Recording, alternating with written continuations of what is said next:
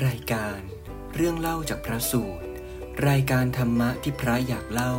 เพื่อคุณจะอยากฟัง โดยพระวรถธรรมทโร พระมหาธีรพงศ์อุตโม และทิศก่อภพดวงทวีทรัพย์ จะมาร่วมหยิบยกพระสูตรมาสนทนาอย่างเป็นกันเอง ตามแบบฉบับของพระกับทิศก็นมัสการท่านโมครับ วัสดีพี่จันนี่แล้วก็โมทนาญาติโยมที่เข้ามาในห้องขับเฮาส์นมัสอัการนนี้ก็ อ่าเดินพรนมัสการครับท่านแปดครับ ครับผม ก็โค้งสุดท้ายแล้วครับท่านโมครับกอาทิตย์นี่ก็ใกล้ออกพรรษาแล้วฮะ วันนี้ครับ วันที่หกตุลาแล้วออกวันที่สิบตุลาอืมแบบโค้งสุดท้าย หมายความว่าเป็นอีพีสุดท้ายด้วยไหมครับ ก็สุดท้ายแต่ไม่ท้ายสุดนะ อาจจะมีตบท้ายอีกสักอีพีหนึ่งใช่ไหมฮะท่านโมอ่า ใช่ครับ เพราะว่าเราดูแล้วแหมถ้าเกิดพระสูตรเรื่องนี้ก็ก็ดี เรื่องครับที่ว่าจะคุยต่อไปก็ดีดีทุกเรื่อง ครับผมนะครับ วันนี้เกี่ยวกับเรื่องอะไรเอ่ย อ่าก็ วันนี้เป็นทีเซอร์เรื่องของพระรูปหนึ่งที่มีชื่อว่า พระจิตตหัตถเถระอืมพระจิตตหัตถะนั่นเองครับ ก็เป็นเรื่องของพระรูปหนึ่งที่เอ่อบวชหลายรอบศึกหลายรอบโอ้โหแต่ เดี๋ยวเขามีบอกว่า เอ๊ะชายสามโบสถ์นี่ อะไรอย่างนี้ใช่ไหมนี่เจอ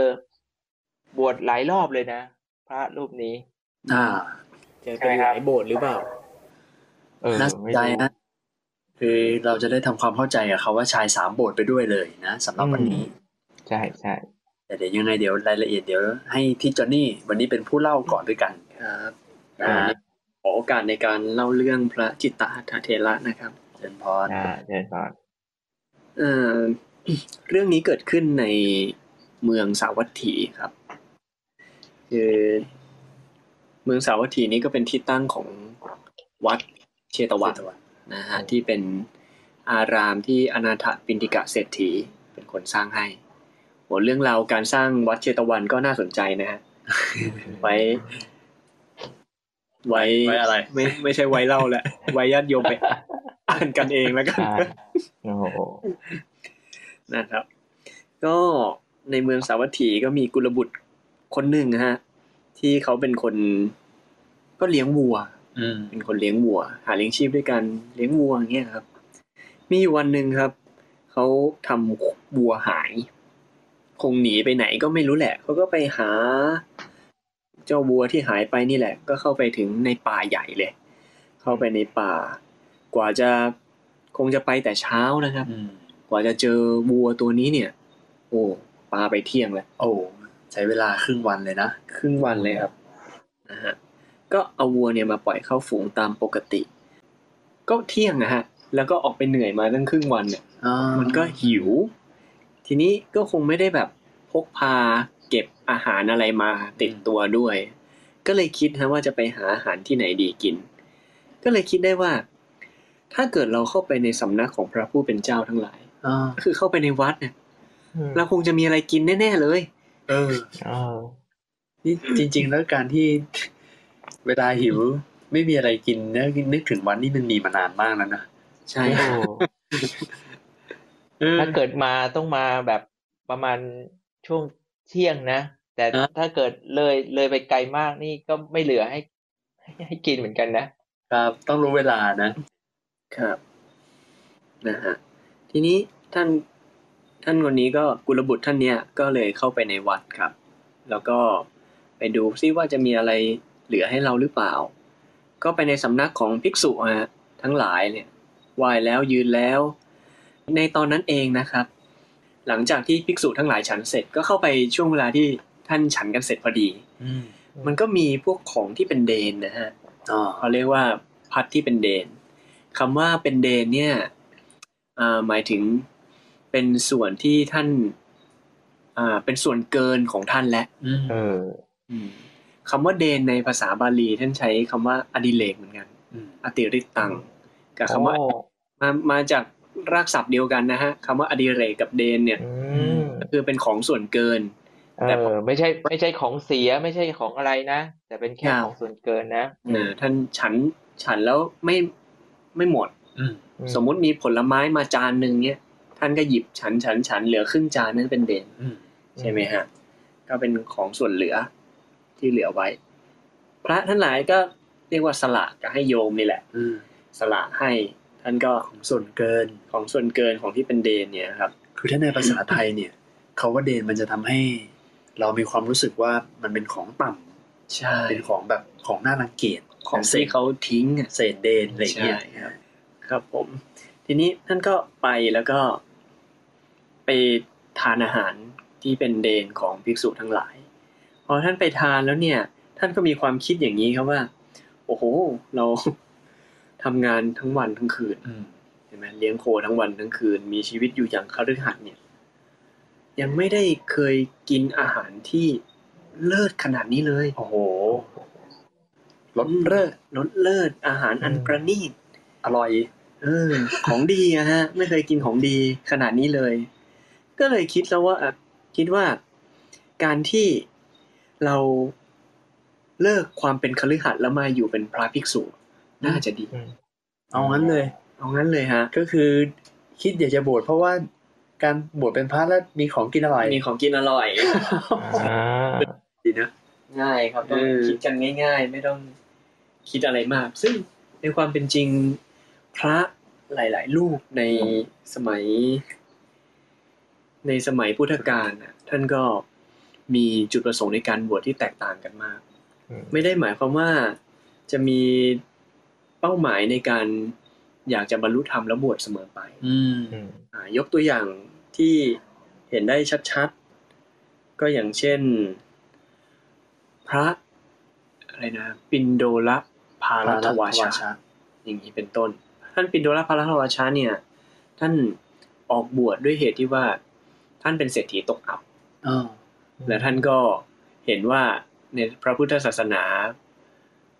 คนศรัทธาเยอะถวายอาหารเยอะ ท่านออกบวชจะได้จะได้มีของกินมีของกินอะไรอย่างเงี้ยอ๋ออ่าเดี๋ยวท่านพระอนุรุทธะอ่าพระอนุรุทธะอย่างเงี้ย ความจริงใน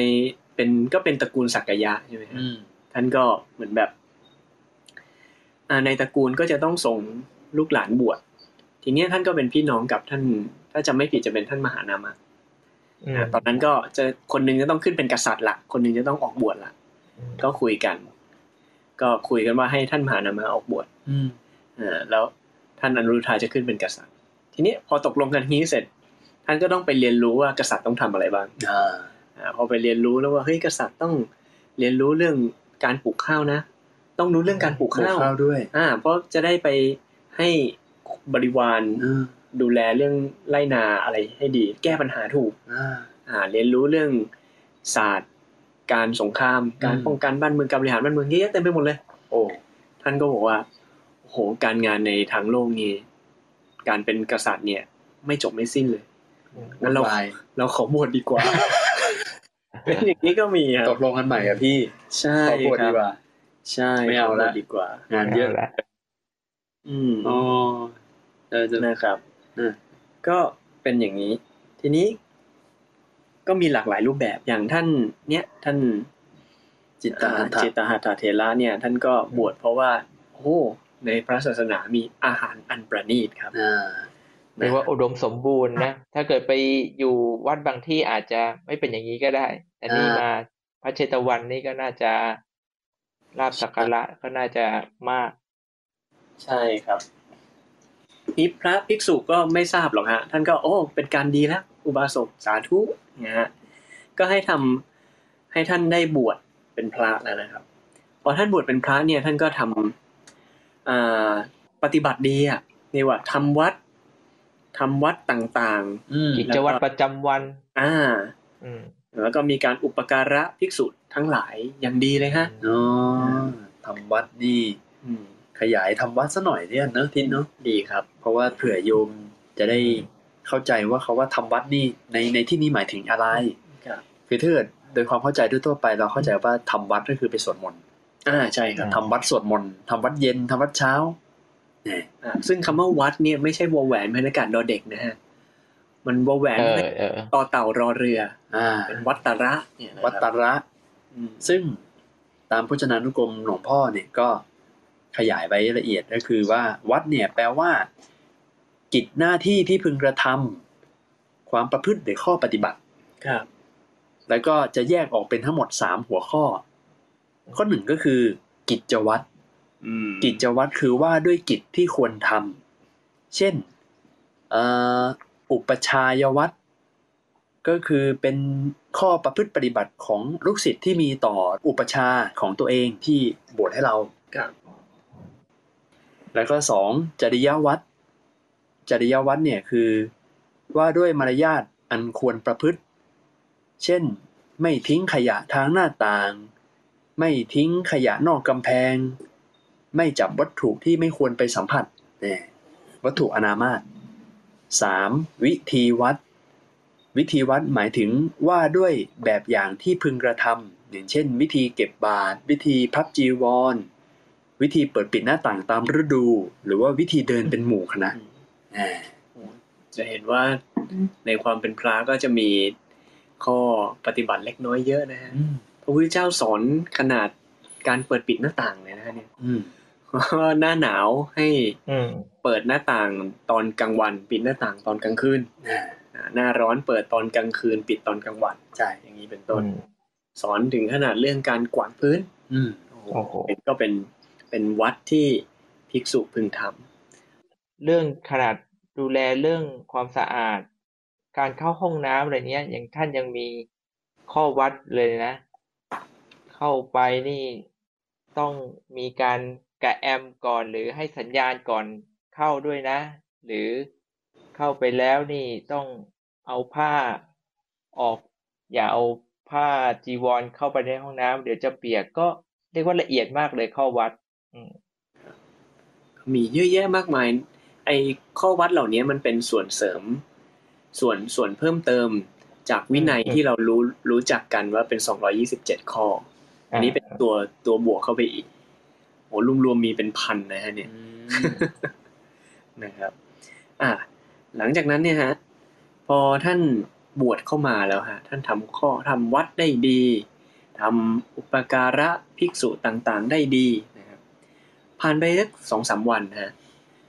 เกิดการเปลี่ยนแปลงครับ ด้วยความที่บวชเข้ามาในพระพุทธศาสนาก็มีลาบมีสักการะมากขึ้นนะฮะสิ่งที่เปลี่ยนแปลงไปคือ สรีระของท่านนะอ้าวยังไง คือ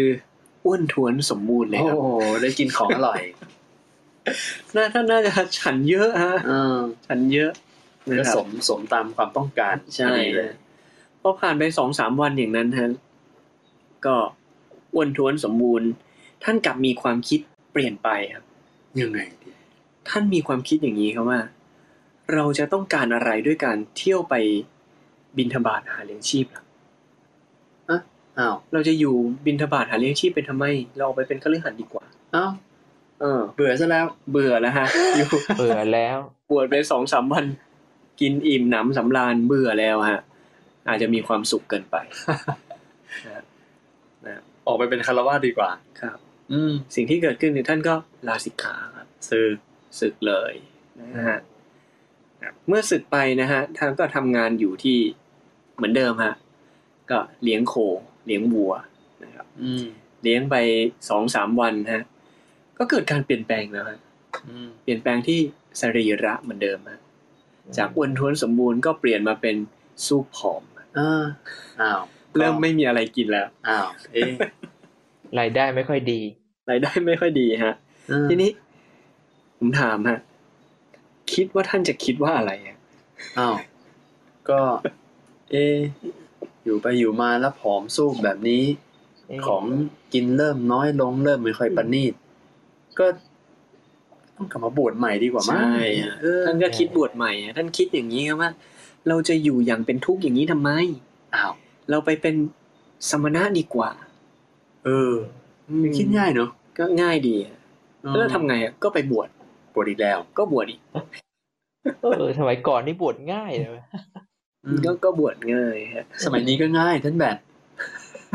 รอสมัยนี้โอ้โหกว่าจะบวชได้นี่จัดงานอะไรกันดูแล้วอ๋ออ๋อโอ้โหสมัยก่อนไม่ไม่คงไม่มีงานนะฮะ อืมอืมนะฮะสมัยก่อนก็ง่าย ๆ อยากบวชก็เอาเลยอืมก็พร้อม อยากศึกก็ง่ายนิดเดียว อืมก็ศึกเลยนะครับ ก็เหมือนเดิมฮะ ผ่านไปสองสามวันท่านก็เกิดความระอาขึ้นมา ความเบื่อหน่ายขึ้นมา ก็จะอยู่เป็นอย่างนี้ทำไมออกไปเป็นคฤหัสถ์ดีกว่า อืม พออยู่เป็นคฤหัสถ์ก็เอ้าไปเป็นพระดีกว่า อืมสับไปสับมาอย่างนี้ครับหกรอบเลยฮะโอ้โหโอ้โหเป็นรู้สึกเป็นคนโลเลมากนะครับอยู่แล้วแบบ เดี๋ยว เดี๋ยวหิวไปบวชเดี๋ยว โอ้ เดี๋ยวเบื่ออะออกไปเป็นคฤหัสถ์ดีกว่า อืม ซึ่งพอไปเป็นอย่างนี้เปลี่ยนมาเปลี่ยนไปเปลี่ยนมาหกรอบเออเมื่อกี้ตอนขึ้น EP นี้คุยกันเรื่องชายสามโบสถ์ใช่ ถ้าอย่างเงี้ยอ๋อจะเรียกกี่โบสถ์ฮะโอ้ยต้องหกโบสถ์แล้วนะเฮ้ยใช่เหรอนั่นแหละโอ้โหเลยเหรอเอออืมใช่ ก็อ๋อเวลาเขาไปทำพิธีเหมือนกับอุปสมบทนี่ก็ก็ต้องบวชในโบสถ์เนี่ยใช่ไหมครับ ครับ ก็เข้าโบสถ์หกรอบใช่ไหมฮะบวชหกรอบนะ แล้วนี่เข้าเร็วกว่าคนอื่นด้วยนะสามสี่วันปกติพิสุนี่แค่ ต้องแบบปฏิโมกข์นะถึงจะเข้าโบสถ์นี่สองสามวันเอาอีกแล้วบวชอีกแล้วไม่ใช่ท่านแบทอะยังไงครับ ไม่ใช่แบบบวชหกรอบแล้วถือว่าเป็นชายหกโบสถ์ไม่ใช่อย่างนั้นครัไม่บใช่แล้วครับ ยังไงอะครับ คือก็ขอทำความเข้าใจกับเรื่องนี้ไปเลยนะว่าคาว่าชายสามโบสถ์อะ ไม่ใช่หมายถึงว่าบวชศึกหลาย ๆ รอบครับเอ้าเหรอครับ แต่หมายถึงว่าคนคนหนึงเนี่ย เปลี่ยนศาสนาเปลี่ยนลัทธิอยู่นั่นน่ะแหละ อืมอ่า เพราะนั้นเนี่ยคำว่าชายสามโบสถ์เนี่ย หมายถึงว่า สมมุติว่า มีคนหนึงเนี่ย บวชเป็นพระ โอ้อืมเออศาสนาพุทธก็ดีเนาะบวชเป็นพระ แต่พออยู่อืมไปสักพักหนึ่งเอ้ยไม่เอาละเปลี่ยนศาสนาคริสเตียนอืมโอ้ไปเข้าโบสถ์คริดอืมอะอืมแล้วพอแบบ อยู่เป็นศาสนาคริดเริ่ม เอ๊ะน่าเบื่อละไปย้ายไปอิสลามดีกว่าโอ้โหอย่างนี้อ๋อเขาเรียกว่าชายสามโบสถ์คือเปลี่ยนศาสนาไปเรื่อยโอ้ๆเป็นไปเรื่อยเปลี่ยนเปลี่ยนลัทธิศาสนาเปลี่ยนลัทธิความเชื่อ อ่าอ๋ออย่างนี้แสดงว่าเป็นคนที่แบบเหมือนก็มีความยิ่งยิ่งกว่าจิตตหัตถะนะจิตตหัตถะนี่เขายังบวชพุทธศาสนาเขาก็ยังบวชอยู่งั้นนะนะใช่คือแต่ศรัทนี่ธาในสิ่งเดิม อืมครับอันนี้ลองไปเรื่อยเลยนะลองทุกศาสนานะอืมครับโอเคครับ ขอบคุณครับ ซึ่งในการบวชทั้งหลาย ๆ ครั้งของท่านเนี่ยความจริงก็ไม่ได้เสียเปล่า อันนี้ที่เราคุยกันลืมบอกไปว่า เราคุยกันโดยอ้างอิงถึงกุทกานิกายธรรมบทอืมซึ่งตัวเนื้อเรื่องของท่านจิตตหัตถะก็จะมีอยู่อีกที่อื่นด้วย นะถ้าเกิดเราไปดูอย่างผมไปดูอย่างในชาดกอย่างเงี้ยอืมที่พูดถึงท่านจิตตหัตถะเนี่ย ท่านบอกว่าไม่ใช่สองสามวันนะฮะท่านบอกว่าครึ่งเดือน ครึ่งเดือนนะท่านบวชครึ่งเดือนอ๋อสึกครึ่งเดือน แล้วซึ่งในการบวชของท่านเนี่ย ท่านก็ไม่ได้บวชเปล่าอืมอย่างที่เราเล่ากันว่าท่านก็ทำวัดทำอะไรปกติคือท่านเต็มที่เต็มที่เป็นพระก็เต็มที่กับความเป็นพระใช่ฮะเป็นคฤหัสถ์ชาวบ้านก็เต็มที่ในฐานะอุบาสกใช่ครับนะอืม ซึ่งถึงท่านจะมีจุดประสงค์ว่าเข้ามาเพื่อกินของอร่อยก็ตามอืม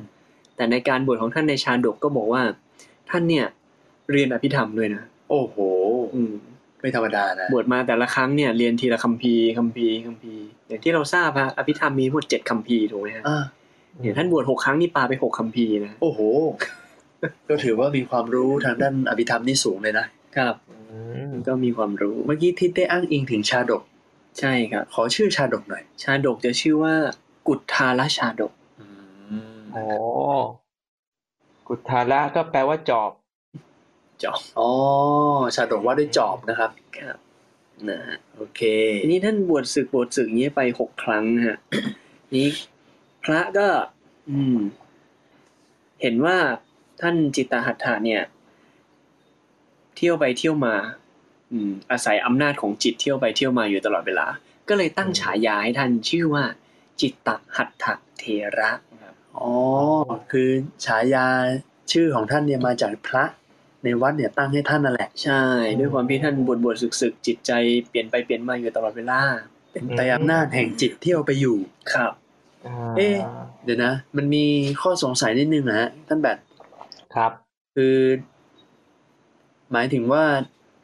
จิตตหัตถะเนี่ยแปลว่าเป็นไปในอำนาจของจิตเที่ยวไปใช่ไหมฮะ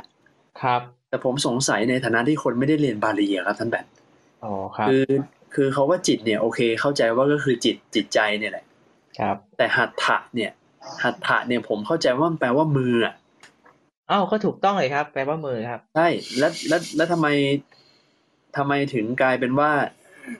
จิตเที่ยวไปอยู่ เป็นไปในอำนาจของจิตเที่ยวไปอ๋ออะไรเนี่ยก็มันหัตถะมันยังไงอะฮะ ก็หัตถะนี่เขาก็บอกว่าเป็นอวัยวะเครื่องนำพาไปฮะรากของคำว่าหัตถะฮะก็ถือว่ามือเนี่ย เห็นไหมเวลาเราใช้มือเนี่ย มันเป็นเครื่องนำพาครับมันก็เลยแปลในบริบทว่าเป็นการนำไปได้เหมือนกันครับ ท่านโมครับ อ๋อ คือเขาว่าหันเนี่ยแปลว่ามือ ครับ ลักษณะลักษณะของมือเนี่ย มันมีลักษณะนำนำพาไป ใช่ ถ้าผมเข้าใจถ้าง่ายๆคือ ถ้าผมจะเอาอะไรไปด้วยเนี่ย ผมก็เอามือเนี่ยแหละจับพาไป ใช่ ถ้าเกิดท่านโมใช้ขาอ๋อเอาไปได้ปะล่ะอะไรนะใช้ใช้ใช้ขาหยิบไปได้ป่ะได้นะผมใช้นิ้วเอาได้ไหมเท้าหยิบจับอะไรตกพื้นบ่อยนะอ๋อเหรออ๋ออาครับครับเอางั้นผ่านดีกว่าครับ ใช้เท้าก็พาร่างกายไปได้นะฮะอ่าเออแต่ว่าเขาบาบาทะนี่เขาบอกว่ามันเป็นเหมือนกับเป็นการที่ดำเนินไปฮะ ก็คืออครับเท้าเนี่ยจะช่วยตัวเราไปถึงเส้นทางบาดทางอืมแต่ถ้ามือเนี่ยเป็นเป็นเหมือนกับตัวแบบอุ้มหรือยกหรือนำพาของไปฮะอ๋ออ่าอืมนี่ผมวันนี้ผม ผมผมไปหาความรู้มาบ้างเหมือนกันครับเอ้ยไม่ธรรมดาอีกแล้ว ผมไปถามปทเก้ามาครับ นี่เฮ้ยเดี๋ยวเอาเอาดิคือท่านท่านท่านบอกมาว่าเขาว่าหัตถะเนี่ยนอกจากแปลว่ามือแล้วเนี่ย แปลว่าอำนาจด้วย อืมโอ้โหแปลว่าอำคนารัจได้ด้วยคือคือถ้าแปลว่าอำนาจเนี่ยก็ตรงเหมือนกันคือเป็นไปด้วยอำนาจของจิตคือก็เหมือนกับว่า จิตตหัตถะเนี่ย ปล่อยให้ทุกอย่างเนี่ยเป็นไปอำนาจของใจตัวเองมไม่ดูแลจิตใจเลย อ่า คืออมถ้าพูดภาษาชาวบ้านง่ายๆเนี่ยก็คือว่า ท่านเป็นคนที่ตามใจตัวเอง เอาแต่ใจตัวเองอืมก็คือใจอยากจะศึกก็ศึกเลยอืมอยากจะบวชก็บวชมคือใจอยากจะทำอะไรก็จะทำอะครับอ่า มันมันมันอะไรประมาณเนี้ยเพราะฉะนั้นเนี่ยปล่อยให้ทุกอย่างเนี่ยเป็นอำนาจของใจไปอืมใจบอกให้ทำอะไรก็ทำเลยโอ้คปรัระบมาณนี้ครับโอ้ครับโอ้ยโอ้ไม่ธรรมดา ครับผมครับอ่าหลังจากนั้นฮะนี่ก็ศึก เป็นครั้งที่หกครับอืมท่านจิตตหัตถะครับ ก็เป็นไปไปไปมามาอยู่อย่างเงี้ยจนครั้งที่หกนี้เองครับ ท่านก็อ่าคือท่านมีภรรยาอยู่แล้วแหละอืมนะครับ ในครั้งเนี้ยท่านก็รู้แล้วละว่าภรรยาเนี่ย ตั้งครรภ์ครับอ่าท้องนะฮะอืมครับในครั้งนี้เองนะครับ มีอยู่วันหนึ่งครับ ท่านก็เข้าไปทำงานในป่าของท่านแหละ ขากลับมาที่บ้านนั้นก็เอาเครื่องไถเครื่องอุปกรณ์ต่างๆ วางไว้ ก็กะว่าจะเดินเข้าไปในห้องนะฮะจะกะจะไปหยิบผ้า ในที่นี้ท่านบอกว่าเป็นการหยิบผ้ากาสาวะอืมผ้ากาสาวะปกติเราจะได้ยินว่าเป็นผ้ากาสาวพัดอืมก็คือเป็นจีวรอ่าแต่ว่าในที่เนี้ยอาจจะไม่ได้แปลว่าจีวรจริง ๆ เพราะว่าคำว่ากาสาวะเนี่ย มันแปลว่าการย้อมก็ได้ผ้าย้อมผ้าย้อมผ้ากาสาวะ ยอมย้อมยอมน้ำฝาดด้วยนะอืมอ่าอ่าท่านก็ไปหยิบผ้าของตัวเองมา ในขณะนั้นเองนะภรรยาท่านที่ท้องอยู่เนี่ย ก็กำลังนอนหลับอยู่ครับ ในขณะที่ภรรยานอนหลับเนี่ยก็ไม่ได้มีสติอะไรมาก ผ้านุ่งผ้าห่มอะไรก็หลุดลุ่ยเต็มไปหมด น้ำลงน้ำลายนี่ไหลออกจากปากเต็มไปหมดแล้วน้ำลายยืดเลยเนาะแล้วก็นอนกรน แบบว่าโอ้โหไม่มีความงามหลงเหลืออยู่เลยอ้าปากกัดฟัน ท่านถึงขนาดบอกว่าอ่าภาพที่เห็นเนี่ยเหมือนกับเป็นสรีระที่แบบ เป็นสรีระพองๆอะอืดพอง อืดพองอย่างนั้นนะฮะโอ้คืออาจจะด้วยความที่ท้องด้วยหรือเปล่าไม่อ๋อรู้เขาบอกว่าคนอ่าสตรีที่เพิ่งที่ตั้งครรภ์เนี่ย ตัวจะบวมครับนะอืมดังนั้นโอ้โหท่านเห็นภาพนั้นแล้วรู้สึกแบบ ใช่เมียเราหรือเปล่าอะไรเงี้ย ในธรรมบทนี่เขียนไอ้นี่ด้วยนะจมูกนี่กรนดังคลืดๆด้วยนะครับกรนเลยนอนกรนขอบกรอบโคลืดๆเลยอะเออนะครับ ท่านคิดอย่างนี้เลยฮะโอ้โหสรีระนี้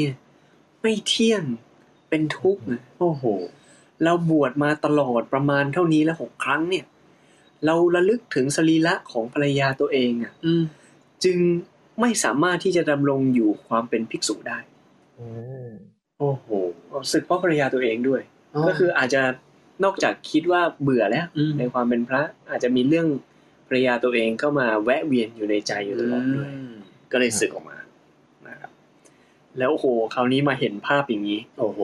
นะครับ เกิดอะไรขึ้นฮะหนีฮะ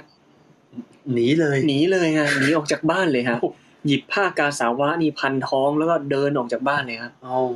ตอนนั้นไปดีเอกงว่าเนี่ย ขณะที่เดินออกจากบ้านเข้าป่า อืมแม่ยายฮะ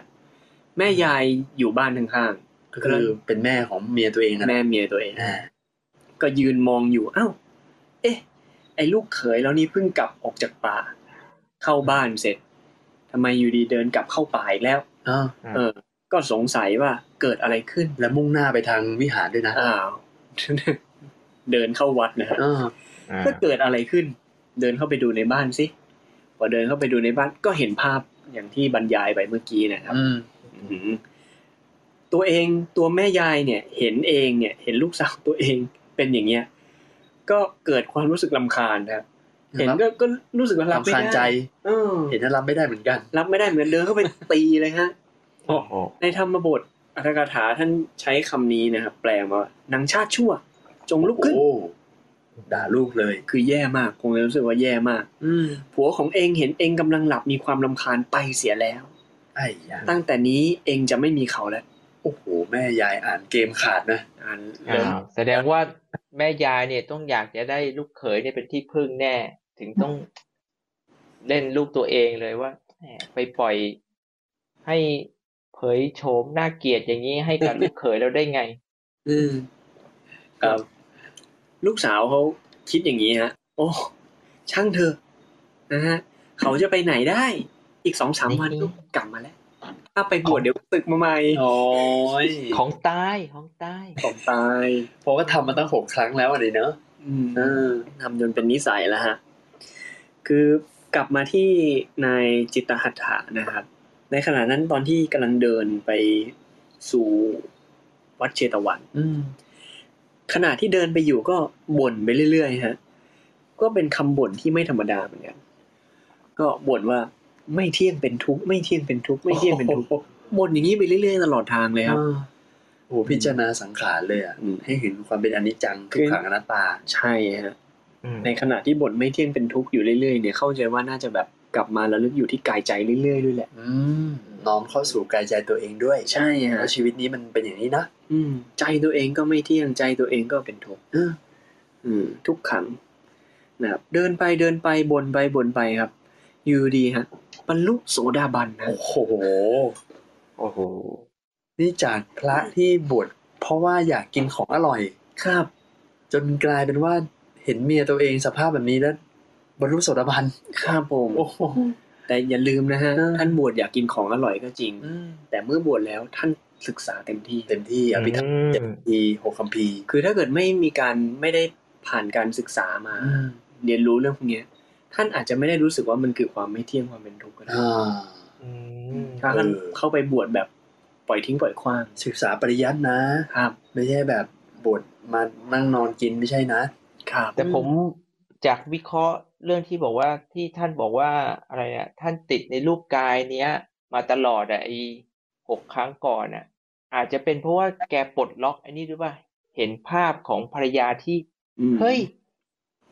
ทำไมเราไปมัวยึดติดกับไอ้รูปกายที่มันน่าไม่สวยอืมไม่งามอย่างเงี้ย มันก็เลยเหมือนกับ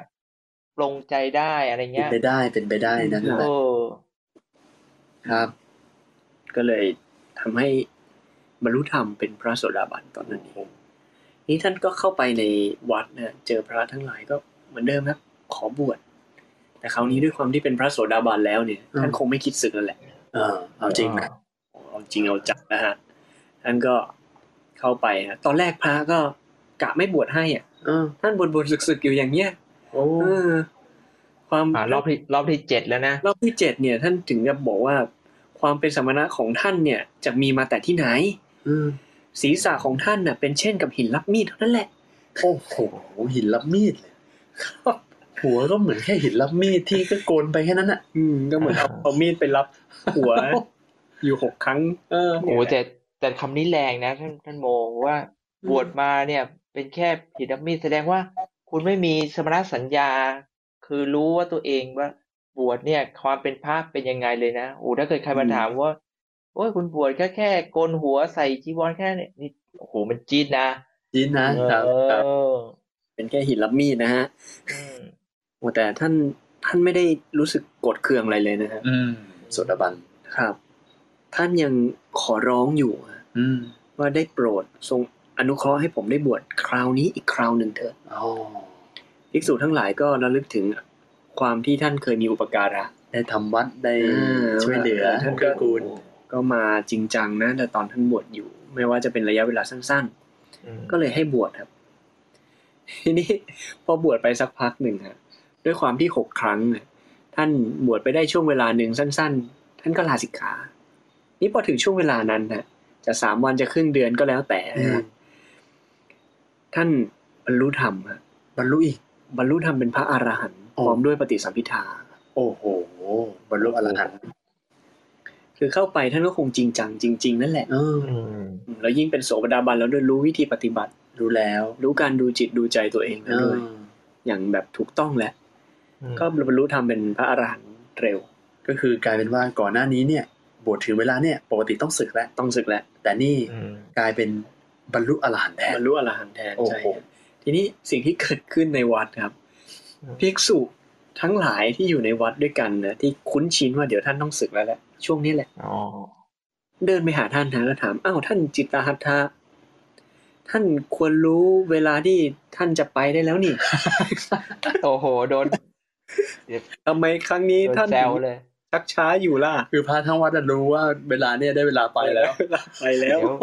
เดี๋ยวเตรียมได้เดี๋ยวเราไปทำเออพิธีลาสิกขาเขาดีกว่าเออออะไรอย่างงี้ครับ แต่ครั้งนี้แปลกไงฮะ ไม่ไปเว้ยอ๋อไม่ไป พอถามอย่างนี้ฮะท่านจิตตะจิตตหัตถเถระตอบมาอย่างนี้ครับ ท่านบอกว่า ผมไปในเวลาที่ผมยังมีความเกี่ยวข้องกับกิเลสอยู่ โอ้โหอืมประกาศเลยเนาะครับ แต่ว่าในครั้งเนี้ยความเกี่ยวข้องกับกิเลสของผม ผมตัดได้แล้ว ต่อไปนี้ผมมีความไม่ไปเป็นธรรมดา โอ้โหโอ้นี่เท่ากับประกาศชัดเจนเลยนะว่าแบบ ตัดกิเลสหมดแล้วไม่ไปแล้วอะครับอืมโอ้แล้วยังไงต่อละทิศอันนี้คือเป็นการประกาศเลยนะว่าเป็นอืมอรหันต์อืมว่ามีอรหันต์เท่านั้นแหละฮะที่ไม่มีกิเลสใช่ พระโสดาบันจนถึงพระอนาคามี ก็ยังพอมีอยู่บ้างมีกิเลสหลงเหลืออยู่แต่อาจจะเบาบางลงอืมนะครับ แต่อันนี้คืออรหันต์แน่นอนถ้าพูดอย่างนี้อืมพระภิกษุก็อ้าวโกหกเปล่าเอ้ยพูดอย่างนี้ได้ไงนี่เอ๊ะคุณปวดอุตริหรือเปล่าอ่า พูดไม่จริงหรือเปล่าทำไงดีฮะ จะรู้ได้ว่าจริงไม่จริง อ่าก็ต้องต้องถามเจ้าสำนักเลยมีอยู่แค่คนเดียวฮะอืมเออใช่ไหนจะสมัยไหนสมัยไหนฮะ จะรู้ว่าใครเป็นพระอริยะเนี่ย คนที่จะพยากรณ์ได้มีอยู่แค่คนเดียว คือเอ้าพระพุทธเจ้า พระพุทธเจ้าอ๋อเหรอทิศอ้าวแล้วอย่างอย่างภาษาลีบุตรหรือใครที่แบบ บรรลุนี่ท่านไม่มีอะไรอะพยากรณ์ไม่ได้เหรอหรือว่าคือท่านท่านไม่สามารถจะไปพยากรณ์แบบว่า อย่างนี้อย่างนี้ได้มว่าโอ้คนนั้นเป็นคนนี้ไม่เป็น แต่ถ้าเกิดท่านไปพูดคุย ดูว่าปัญญาถึงระดับพระอรหันต์หรือเปล่ามอันเนี้ยถึงจะท่านถึงจะพูดได้อ๋อแต่ท่านไม่สามารถไปบอกบอกได้เลยว่าเฮ้ยพยากรณ์ได้ว่าเฮ้ยคนนี้เป็นคนนี้ไม่เป็นอ่าอ๋อ คนที่ระดับเท่ากันเท่านั้นถึงจะทราบอ๋ออืมอืมอืมอืมก็เลยไปกราบทูลถามพระพุทธเจ้า ถามเลยนะครับ ว่าเนี่ย ท่านจิตตหัตถะว่าอย่างเงี้ยเออท่านพยากรณ์ว่าเป็นอรหันต์ท่านโกหกแน่โอ้โหๆพระเจ้า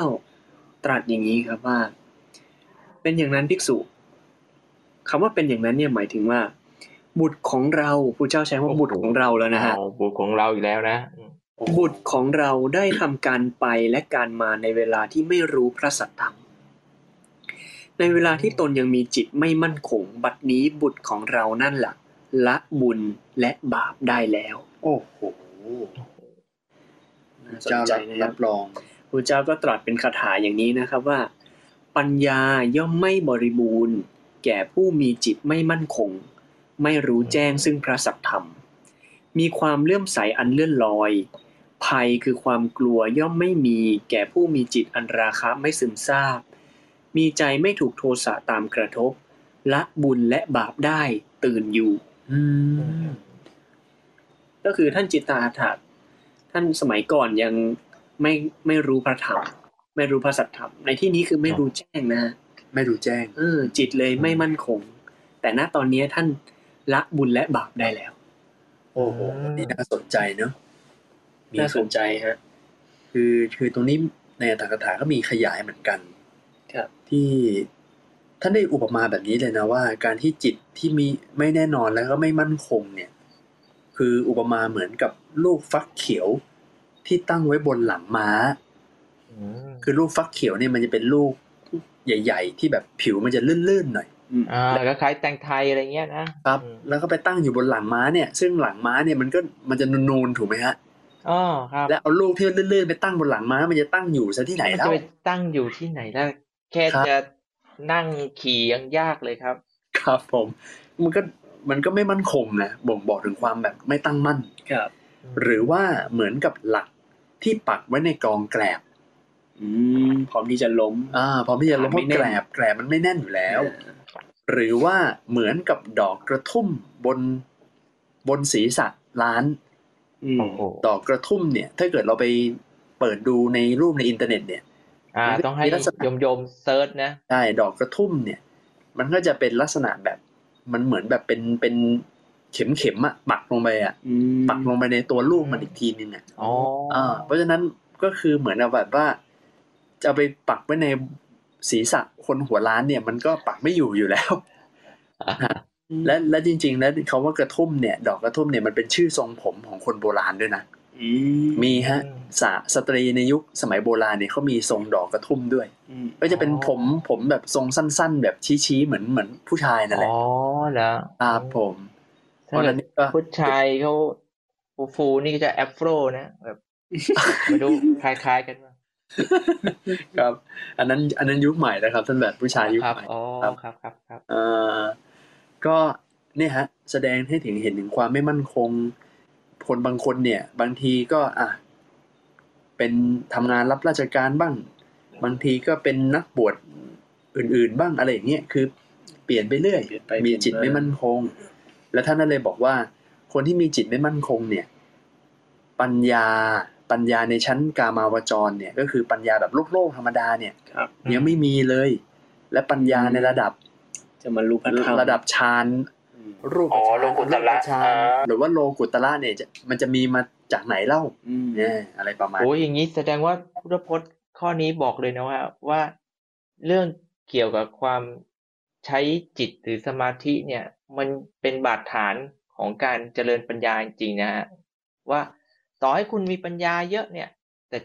จิตคุณไม่เคยนิ่งเลยอะ่ะเลยไม่ได้ไปใคร่ครวญหรือพิจารณาได้อย่างชัดเจนอย่างถ่องแท้อืมก็อาจจะบรรลุช้าได้เหมือนกันนะ ครับ แล้วก็มันจะมีอีกคำหนึ่งที่น่าสนใจเนะที่พระพุทธเจ้าท่านได้ตรัดบอกว่า ละบุญละบาปได้แล้วเนี่ย เออยังไงครับเนี่ยนั่นเนี่ยฮะถามท่านแบบเนี่ยครับ เอ้าทำไมส่งอย่างนี้ล่ะท่านโมไอ้ละบาปอะผมบอกได้นะ ก็ปครักบติอะท่านพระองค์ก็บอกอยู่แล้วอะ เออ บอกว่าให้ละบาปทั้งปวงอยู่แล้วอะ ให้เจริญในกุศลน่ะก็บุญนี่ ครับใช่ไหมอ้าวแต่นี่ให้ละด้วยนะเออเอายังไงเอาไม่อะให้ละ แต่หมายถึงว่าท่านละแล้ว ท่านละแล้วอืมกุศลนะท่านละให้เจริญแน่แหละ อืมแต่ตรงเนี้ยท่านละเอาแล้ว ต้องถาม ผู้ที่เรียนอภิธรรมที่ อ้าวเอ้าเราก็เรียนด้วยกันน่ะเฮ้ยผเรียมนยังไม่ได้เรียนเลยอ้าวเหรอนิมนต์พระอาจารย์วันลดเลยครับ เฮ้ย ผมเรียนแค่ชั้นเดียวเอง เลิกไปนานแล้ว แต่แต่อธิบายได้ประมาณว่าคือ คือท่านเป็นพระอรหันต์ครับ เพราะฉะนั้นเนี่ยการเป็นพระอรหันต์เนี่ยคือท่านมีนิพพานเป็นอารมณ์แล้วนะอ๋อและและอ่านิพพานเนี่ย คือบางทีเราจะเรียก มันจะเป็นสภาวะที่ชื่อว่าอัพพยากตะธรรมครับซึ่งก็เป็นสภาวะที่ ไม่ได้บอกว่าเป็นกุศลหรืออกุศลอืมเป็นกลางกลางๆไม่ดีไม่ชั่ว ไม่ใช่กุศลและไม่ใช่อกุศล เพราะฉะนั้นเนี่ย เนี่ยแหละ ถึงบอกว่าละบุญละบาปอืมโอ้โหคือคำว่าอภยากตะธรรมญาติโยมอาจจะเคยได้ยิน คุ้นคุ้นๆหู เวลาไปฟังพระสวดมาติกาอืม สวดมาติกาคือหลังหลังจากเสร็จงานศพเผาอะไรเรียบร้อยแล้วอืมทำบุญให้ผู้เสียชีวิต หลังจากนั้นเจ็ดวันอะไรเงี้ยเจ็ดวันสิบวันอะไรเงี้ยก็จะสวดมาติกาให้สวดว่า กุศลาธรรมาอากุศลาธรรมา อัพพยากตาธรรมาอ่าเออตัวนี้แหละอ๋ออะกุศลธรรมาก็คือธรรมที่เป็นกุศกุลศล อกุศลธรรมาคือธรรมที่เป็นอกุศลอืมอืมอัพยากตาธรรมาคือธรรมที่ไม่เป็นทั้งกุศลไม่เป็นทั้งอกุศลอ่าธรรมที่เป็นกลางกลางกลางๆซึ่งว่าธรรมที่เป็นกลางกลางๆเนี่ย มันก็จะหมายถึงหลักๆ ก็คือนิพพานนี่เอง นิพพานอืมจริงๆแล้วอืมธรรมที่เป็นกลางๆเนี่ย คือมีนิพพาน วิบาก กิริยาอืมรูปครับอ่าแต่แต่เธอคงไม่ขยายไม่อะไรนะอันนี้แค่พูดให้ให้ผ่านๆเฉยอะ วิบากนี่เป็นกลางอยู่แล้วเพราะมันมันไม่ใช่กรรมอ่ามัมันเป็นธรรมกลางๆที่อะเป็นผลที่มาจากมันส่งผล ส่งผลมาจากที่เราก็เป็นกระทำไว้เดือนก่อนนู้นอะไรอย่างนี้ใช่ไหมครับ เป็นผลอะวิบากอืมแล้วก็เป็นกริยา คือคือตัวตัวนิพพานเองเป็นกลางๆก็จริงๆอืมแต่ว่าตัวนิพพานเนี่ย สภาวะนิพพานเราก็จะ ในหนึ่งคนที่จะบรรลุธรรม ก็จะเจอสภาวะนิพพานสี่ครั้งอ่าครั้งที่หนึ่งก็คือตอนบรรลุเป็นพระโสดาบันก็จะเข้าสู่สภาวะนิพพานได้ปฏิผลอ่าครั้งที่สองคือสกทาคามี ครั้งที่สามคืออนาคามี และครั้งที่สี่คือพระอรหันต์อืมเป็นอรหันต์นั่นเองก็เจอสภาวะนิพพาน ซึ่งตัวสภาวะนั้นเองอะเป็นกลางจริง แต่ว่าหลังจากที่ท่านบรรลุธรรมเป็นโสดาบันแล้วอะท่านก็ อ่า พอมาเป็น ออกจากสภาวะนิพพานนั้น ก็ยังยังมีบุญมีบาปอืมได้อยู่นะอ๋อจะมีที่ไม่มีบุญไม่มีอ่าละบุญละบาป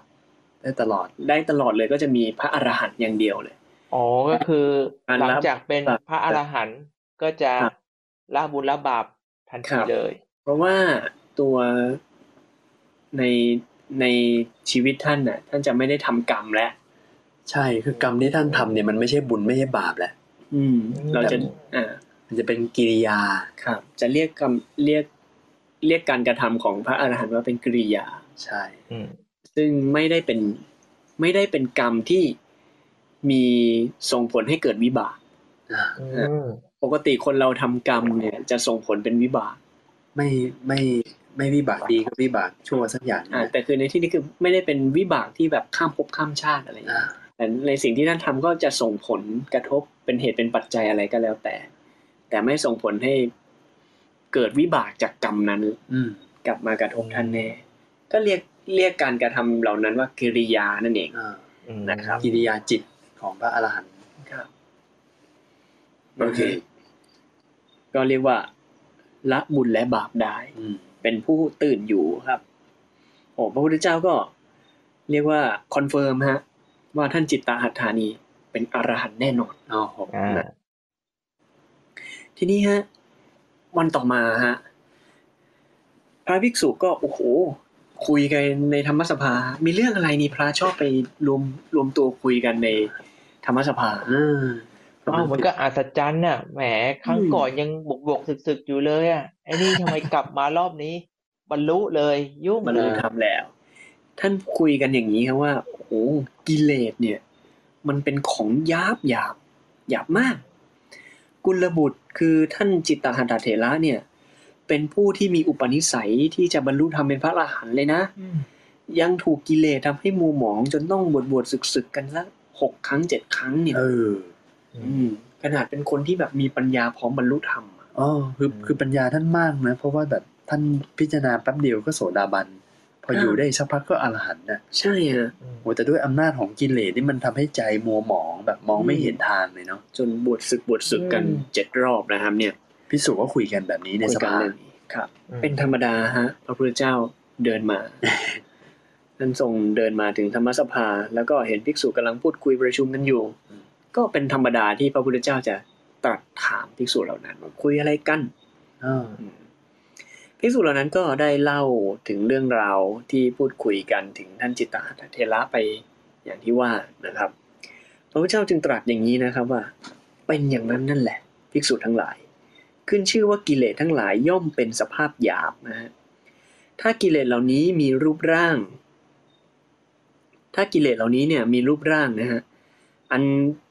อันที่ใครๆจะเอาไปวางไว้สักที่หนึ่งอะอ่าอืม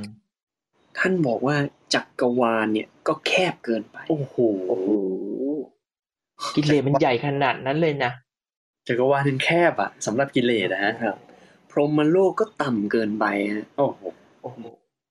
คือพรหมโลกเขาสมัยนั้นคงแบบเป็นที่สูงแล้วอืมสูงมากอืมที่อยู่พรหมอะฮะนะครับ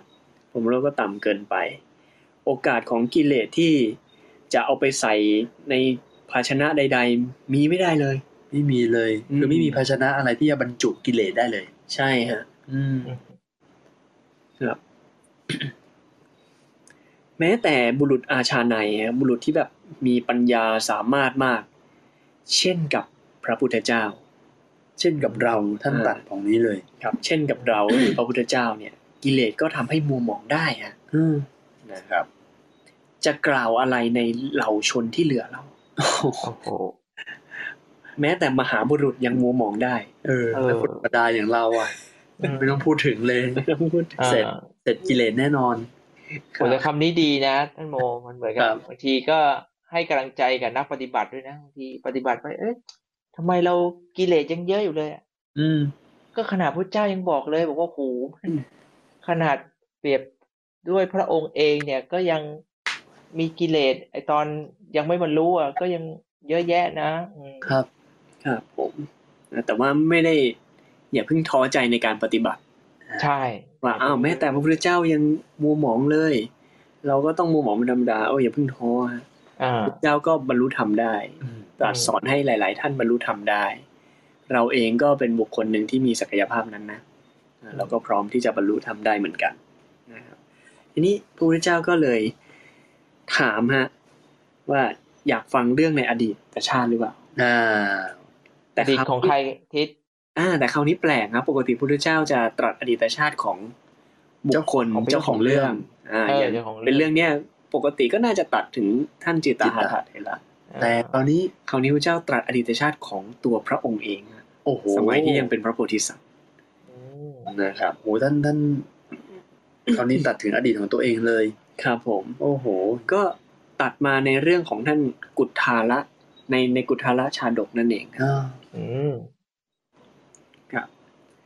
ในในเรื่องนี้นะฮะก็จะพูดถึงบัณฑิตคนหนึ่งฮะก็คือที่เป็นพระโพธิสัตว์นี่แหละนะครับ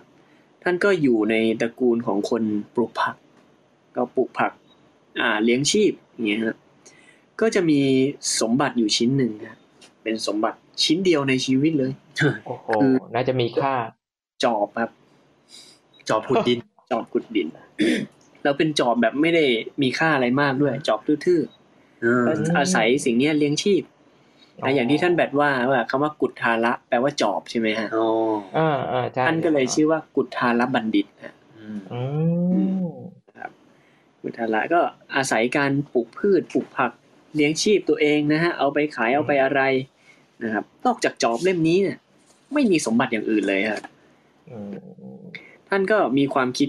อย่างนี้ครับว่า เราจะอยู่ครองเรือนไปทำไม ออกบวชดีกว่าอ๋อก่อนที่ท่านจะออกบวชฮะ ด้วยความที่จอบเนี้ยเป็นสมบัติมีค่าของท่านอืมเอาไปซ่อนอย่างมิดชิดเลยฮะ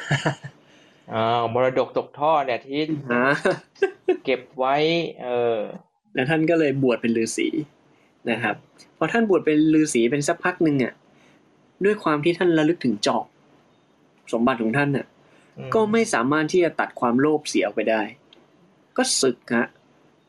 อ๋อสึกสึกไปหาจอบไปหาจอบกุดๆนั่นนะฮะทำไมอะทำไมคิดต้องถึงจอบไปหาจอบ โอ้โหคนก็สมบัติของเขาอะสมบัติใครใครก็หวงฮะท่านแบบ แล้วยิ่งมีอันเดียวด้วยนะอืมอ้าวก็จริงๆนะแต่จริงยิ่งเป็นเครื่องมือหากินนี่นะ อันนี้ขอแทรกนิดเดียวนะ เหมือนกับคนที่อาชีพเป็นแบบ เอ่อช่างอะไรเงี้ยช่างซ่อมมอไซค์ อ่าช่างซ่อมมอไซค์ครับอ่าเขาจะรักหวงแหนเครื่องมือพวกเนี้ยมากเลยนะ ถือว่าเขาที่ว่านี่หมายถึงใครหรือเปล่าครับ เออนี่แหละครับเออเป็นไขควงบัณฑิตอะไรเงี้ยฮะเออไอ้พวกบัณฑิต เออ ก็ถือว่าเหมือนกับสร้างน้ำพักน้ำแรงตัวเองมาจากเครื่องมือตัวนี้ไงบางทีอืมเขาก็จะรักห่วงมากไงอืมอืมใช่ไหมฮะ ก็ห่วงมาก อย่างท่านแบบนี้สมัยก่อนก็เป็น เป็นช่างช่างใช่ไหมฮะช่างต้อมมอใช่ไซค์นี่ไม่เองน่าเออแต่ทำไมถึง ถึงแบบ ดูห่วงเป็นห่วงเป็นใยกับไอ้เครื่องมือในวัด ทุกกล่องอ่าเลย ดูแลดูแลเขาเรียกว่าดูแล แต่อย่าให้ไปแตะนะเดี๋ยวพัวพันนะครับผมนี่ก็ก็เป็นอย่างนั้นจริง ๆ เวลามีเรามีความผูกพันกับวัสดุอุปกรณ์อะไรมาก ๆ เราก็จะเห็นไม่ได้อะอืมคิดถึงไม่ได้มันเข้าไปหาเข้าไปทำอยู่ตลอด ใช่ไหมฮะนี่ฤาษีท่านนี้ก็ซึกฮะกลับไปอยู่กับจอบ ใช้ชีวิตแบบปลูกพืชเลี้ยงชีพเหมือนเดิมฮะพอเป็นอย่างนี้ฮะก็ทำไปเรื่อยๆ ก็เหมือนกันนะบวชบวชศึกๆเพราะจอบอย่างเงี้ยเหมือนกันสักห้าครั้งหกครั้งก็ทำอย่างเงี้ยทุกครั้งก็เอาจอบไปซ่อนนะเออเก็บไม่ให้ใครมาขโมยไปได้เนี่เดี๋ยยวนะไอ้ที่ซ่อนนี่คือนอกจากซ่อนคนอื่นด้วยซ่อนตัวเองด้วยใช่ไหมเนี่ย ไม่รู้ว่าซ่อนตัวเองหรือเปล่าโอ้ยซ่อนตัวเองจะไปรู้ได้ไงล่ะท่านโมเออก็ต้องต้องตัเก็วบเองก็รู้อยู่แล้วว่าซ่อนไว้ไหนตัวเองอะรู้อยู่อยู่ไว้ไว้ไหน ทีนี้ฮะมาเหมือนกันครั้งที่เจ็ดอืมครั้งที่เจ็ดก็จะบวชอีกแล้วฮะแต่คราวนี้บอกว่าโอ้โหเราอาศัยจอบเนี่ยทำให้ต้องศึกบ่อยๆทำไงดี เราก็จะไปเคลี้ยงทิ้งลงน้ำแล้วแต่ว่าถ้าเกิดเราเคลี้ยงทิ้งลงน้ำแล้วเราเห็นว่ามันลงไปตรงไหนเนี่ยอ่า เดี๋ยวเราก็มางมมันอีก โอ้โหงมแน่มันดูรักขนาดนี้ต้องงมแน่นอน ใช่ฮะแล้วนี่ทำไงอะ ทีนี้ท่านเลยหันหลังเลยฮะ หันหลังให้แม่น้ำขึ้นไปอยู่ที่อืมสูงๆหันหลังให้แม่น้ำแล้วด้วยความที่พระโพธิสัตว์เนี่ยครับมีกำลังเลี้ยวแรงมากเหลือเกินอืมท่านก็เหวียงฮะเหวียงเหนือหัวตัวเอง เหมือนคาวบอยอย่างเงี้ยนะเหวียงเหวียงเหวียงแล้วก็เคลี้ยงเคลี้ยงไปด้านหลัง ให้มันไปตรงไหนก็ไม่รู้อะอืมแต่ด้วยแรงหลับตาไหมที่มากคงหลับตาไกลมากหลับตาไหมไม่แน่ใจฮะน่าจะอืมไม่ไม่แน่ใจเหมือนกันนะเกิดไม่ทันนะตอนนั้น เนี่ยเขาบอกว่าหลับหลับตาแกว่งเวียนเหนือศีรษะสามรอบเลยนะเรียกครัว่าบไม่ให้เห็นเลยอะ เออในธรรมบทบอกหลับตานะแกว่งเหนือศีรษะสามรอบใช่ใช่คือเข้าใจว่าพอเคลี้ยงไปแล้วคงไกลมากแหละอ่าเพราะด้วยความที่ท่านมีกำลังมากนะครับ พอ เคลี้ยงลงแม่น้ำไปแล้วอะ ท่านตะโกนออกมาอย่างเสียงดังมากเลยสามครั้งนะว่า เสียดายจังเว้ยอ้าวไม่ใช่ใช่ชิตังเมฮะท่านตะโกนว่าชิตังเมชิตังเม คุณคุณไหมฮะคำนี้ อ่าโอ้แต่คำนี้ณความหมายที่ในพระไตรปิฎกมีบัณฑิตหลายคนพูดถึงบ่อยอ่าเพราะคำว่าชิตังเมนี่มีความหมายว่า เราชนะแล้ว อ่า เราชนะแล้ว นะครับ มันเป็นคำที่เวลาเขาพูด เขาจะพูดในช่วงเวลาที่ที่เอาชนะกิเลสได้อืมถึงจะพูดนะฮะคำนี้อ่าในพระไตรปิฎกอืมเหมือนกับเรื่องของพราหมณ์ที่มีผ้าผืนเดียวก็เหมือนกันใช่ไหมที่อ่า ชื่อท่านเอกสาดก เอออ่าท่านพอคือท่านมีความหวงแหนในผ้าของท่านมาก ก็ท่านไม่เอาไม่ห่วงได้ไงมีเจ้าผืนเดียวในบ้าน ใช่ แต่ท่านแบบศรัทธาในพระพุทธเจ้ามากอยากจะถวายเลยอ๋อจิตท่านก็เกิดความศรัทธาขึ้นมา สักพักหนึ่งเกิดความตระหนี่ขึ้นมา เกิดศรัทธาขึ้นมาเกิดความตระหนี่ขึ้นมาเนี่ยสู้กุศลอกุศลสู้มันอยู่อย่างนี้กลับไปกลับมากลับไปกลับมา จนสุดท้ายท่านตัดใจถวายเลยอืมพอถวายเสร็จท่านตะโกนเลยชิตังเมโอ้โหนี่ชนะแล้วชนะความตระหนี่ของตัวเองแล้วเออว่าเป็นคำที่ใช้ตอนชนะกิเลสนะ ครับอืมคำเนี้ยชนะใจตัวเองอะเนาะครับผอืมมในขณะนั้นเองตอนที่ท่านกุทาลบัณฑิต เนี่ยตะโกนว่าเราชนะแล้วเราชนะแล้วเนี่ย เสียงดังมากเนี่ยอืมในละแวกแถวนั้นแถวแม่น้ำมีพระราชาฮะเจ้าเมืองพาราณสีอ่าที่ซึ่งไปเพิ่งไปออกรบกลับมา ไปชนะมา โอ้ก็เอาละสิล้างหน้าล้างตาอยู่แถวนั้นน่ะอืม ก็ได้ยินเสียงชนะแล้ว ก็คิดว่า เอ๊ะ ใครมาชนะอะไรแถวนี้ เออ เราก็ชนะเหมือนกันนะ เราต่างหากที่ไปชนะมาเพิ่งไปชนะพวกศัเอตรูอมาก็เลยให้เรียกให้ราชบุรุษทั้งหลายเนี่ยไปตามไอ้คนนี้มาสิอืมมาถามไถ่นี่ว่าไปชนะอะไรมา พอมาถึงนะก็คุยกันแล้วอืม เราเนี่ยไปชนะสงครามมา ท่านน่ะ ชนะอะไรถึงได้ตะโกนแบบนี้ อืมอืมท่านชนะอะไรเล่า พระโพธิสัตว์กราบทูลอย่างนี้ครับว่าข้าแต่มหาราช ถึงพระองค์จะทรงชนะสงคราม ตั้งร้อย ตั้งพัน หรือตั้งแสนครั้งก็ตาม ก็ชื่อว่าชนะไม่เด็ดขาดอยู่นั่นเองโอ้โหยังไงโอ้โหเพราะยังเอาชนะกิเลสทั้งหลายไม่ได้อืมแต่ข้าพระองค์ข่มกิเลสในภายในไว้ได้ เอาชนะกิเลสทั้งหลายได้อืมอืมนะฮะโอ้โหก็เลยบอกว่าเป็นการชนะแล้วอ่า นี่สุดยอดของการชนะค่าศึกมาตั้งร้อยตั้งพันอีกนะอืมนะเพราะว่าการชนะค่าศึกชนะอะไรก็ตามที่อืมมันสามารถที่จะเปลี่ยนกลับไปเป็นพ่ายแพ้ได้ แสดงว่าการชนะฆ่าศึกสงครามเนี่ย ไม่ว่าจะชนะกี่ครั้ง แต่ก็ย่อมมีวันที่จะต้องพ่ายแพ้ อืมอ่าคือไม่ใช่การชนะที่เด็ดขาดอืมนะครับ มันเลยมีคาถาเป็นพุทธพจน์บทหนึ่งนะฮะ ที่ท่านว่าอะไรนะโยสหัสสังสัสเสนะสังคาเมมนุษเสชิเนอืมเอกันจัดชัยมัตตานังสเวสังคามชุตโมโอ้โหยังจำได้อยู่นะเนี่ยนะต้องแปลด้วยนะทิศนะนี่ท่านบอกว่า ถึงบุคคลจะชนะเหล่าชนตั้งพันคนพันครั้งในสงครามอืมนะครับก็หาชื่อว่าเป็นผู้ชนะยอดเยี่ยมไม่อืมส่วนผู้ใดชนะตนเองคนเดียวได้นั่นแหละอืม ชื่อว่าผู้ชนะยอดเยี่ยมในสงครามโอ้โหโอ้โหยอดคมกริบเนี่ยเป็นพุทธพจน์นะฮะพุทธพจน์เลยนะครับอันนี้อันนี้อาจชอบนะ แบบเวลาอาจจะเตือนใจอะบางทีเราเวลาเราอาจจะไปไปมีเรื่องอะไรกับเขาอะ บางที เฮ้ย เดี๋ยวเรา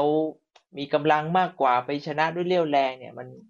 ไม่ได้อะไรเลย แต่ถ้าเกิดคุณยอมชนะใจตัวเองที่แบบไม่ต้องไปโกรธแค้นไม่ต้องไป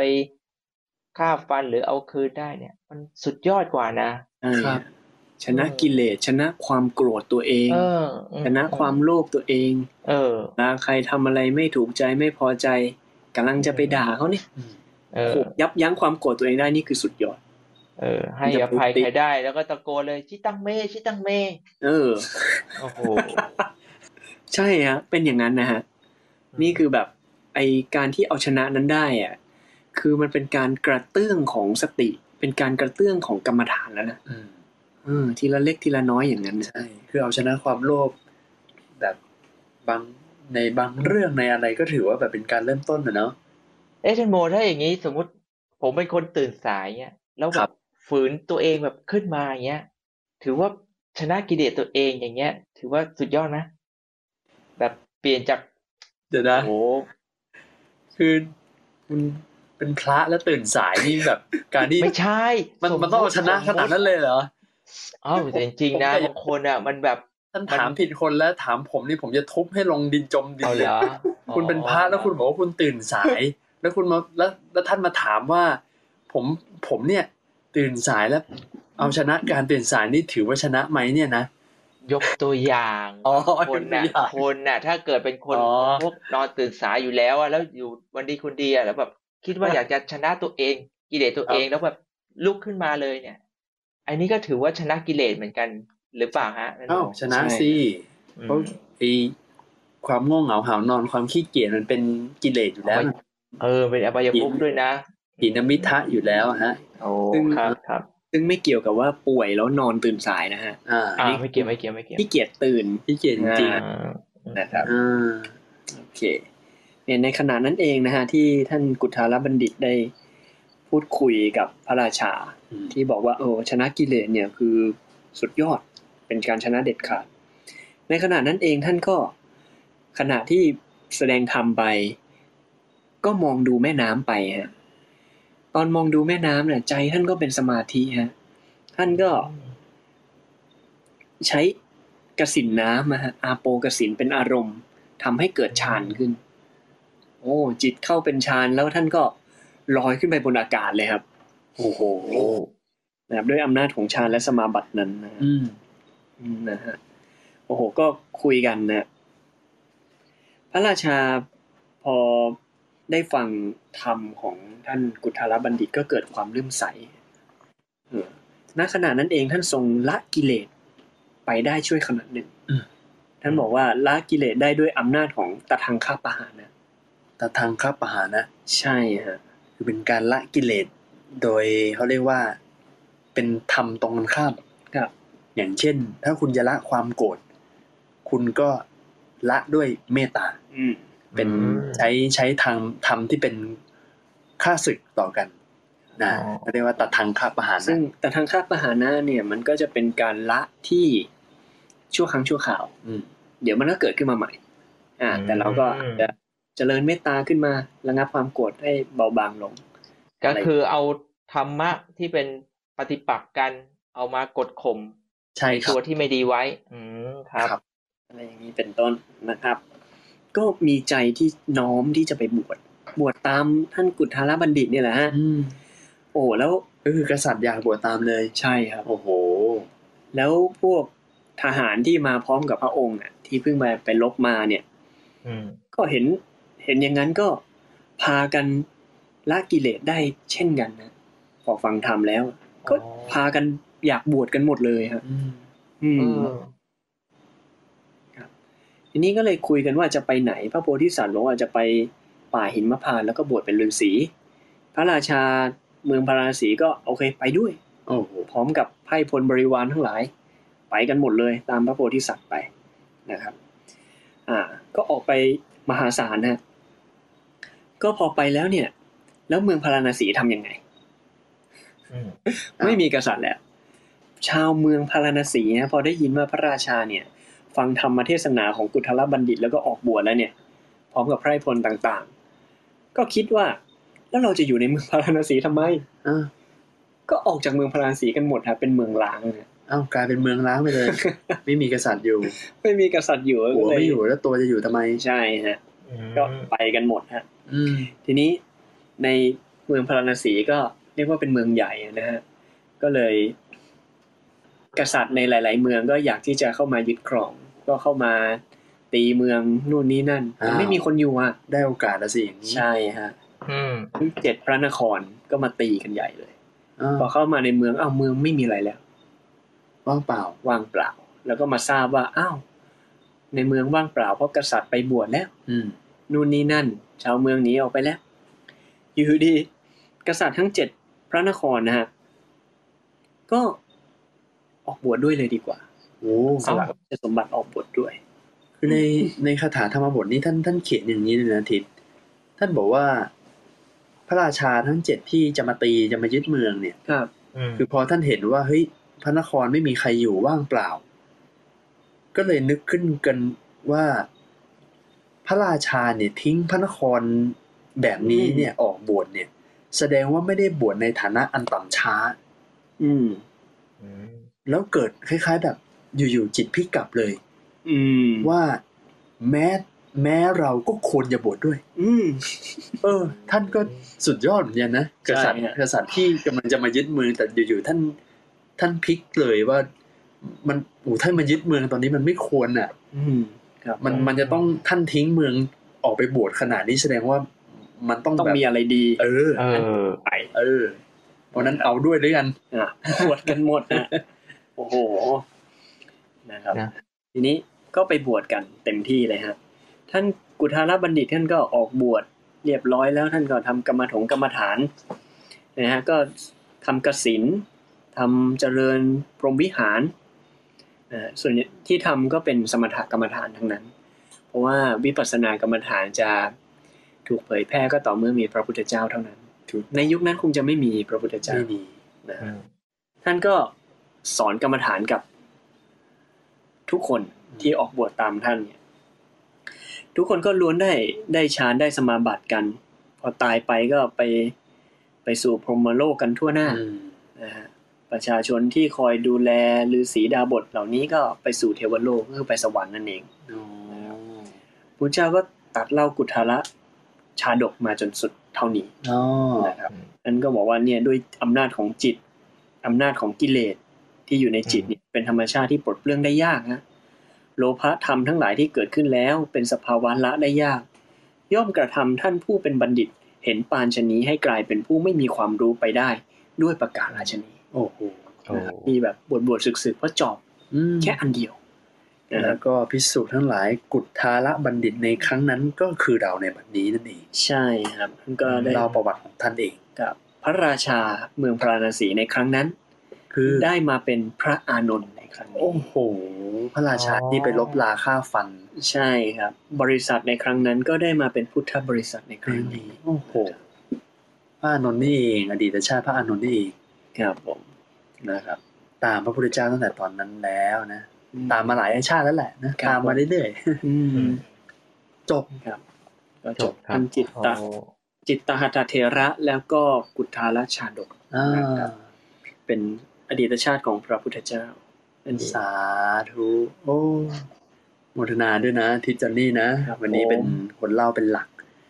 โอ้ก็เรียบร้อยครับท่านแบดจบแล้วโอ้ จิตตนั่นหัตนี่ถเทระ วันนี้ EP เดียวจเนี่บยสุดยอด เพราะฉะนั้นท่านแบดมีอะไรจะเพิ่มเติมอีกไหมครับ ในช่วงท้าย มีอะไรจะฝากญาติโยมไหม ก็อาจจะชอบคาถาครับ ตรงที่บอกว่า ความชนะใดกับแพ้ได้ ความชนะนั้นไม่ใช่ความชนะที่ดีฮะอืมส่วนชนะใดเนี่ย ไม่กลับแพ้ความชนะนั้นน่ะดีก็คือชนะ ใจตัวเองชนะกิเลสตัวเองนี่แหละดีที่สุดครับครับผถ้ามเกิดเรา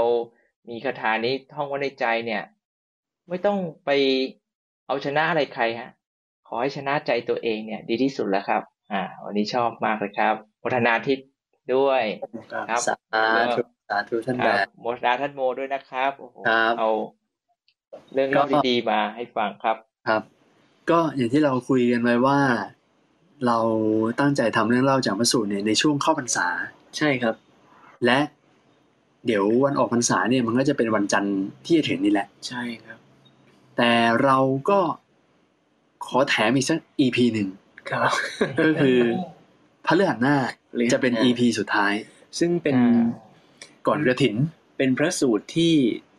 เราอยากจะพูดมานานแล้วแหละเราตั้งแต่อยากจะพูดมันนานแสนตั้งแต่นานเราเหรอแรกเลยทิศฮะใช้คำว่าเราเหรอหรือว่า ท่านโมท่านบอกที่จริงเรื่องเนี้ยเรื่องเรื่องที่จะพูดคราวหน้าเนี่ยเป็นพระสูตรที่จะพูดหลายครั้งแล้วตั้งแต่ซีซั่นที่หนึ่งอืมอืมอืมแต่ก็เปลี่ยนทุกทีเลย เปลี่ยนทุกทีอืมเนี่ยอะไรที่มันแบบรู้อยู่แล้วแบบเขาเรียกว่าอะไรมันเหมือนแบบของอยู่ใกล้ตัว ก็ก็ก็จะมองผ่านทุกทีเลยเอออืม ซึ่งซึ่งมันเป็นพระสูตรที่พระเนี่ยอาจจะได้ยินได้ฟังบ่อยอืมอ่าแต่ญาติโยมทั่วไปเนี่ย ไม่น่าจะได้ยินกันบ่อยโอ้โหอ่าๆก็ยิงครับยิงทีเซอร์เกิดนิดๆนะฮะอืมเป็นคำถามอ่าเป็นคำถามอืมที่อืมโยมอาจจะกลับไปกบคิดกันดูก็ได้ฮะว่าโอ้โหอืม เป็นเรื่องราวของพระที่อยู่ป่าอืมก็มีคำถามหนึ่งเกิดขึ้นในหมู่วงวงพระนั้นว่า ป่าเนี่ยจะงามได้ด้วยอะไรอ่าอืมหรือเราอาจจะไม่ได้คิดถึงป่าก็ได้ คิดถึงสังคมอ่าคิดถึงสภาพแวดล้อมเมืองสังที่เราอยู่เนี่ยอ่าอ๋อจะงามได้ด้วยอะไร จะงามได้ด้วยอะไร ใช่ หรือว่าจะงามด้วยคน อ่า หรือจะงามด้วยประเภทไหนคนแบบไหน อ่า อ่าโอน่าเคสนใจ น่าสนใจนะ ครับงั้นก็เดี๋ยวพฤหัสหน้าเรามาเจอกัน เป็น EP สุดท้ายแล้วครับส่วนเดี๋ยวผมไปเจอที่วัดเลยครับท่านโมครับ โอ้โห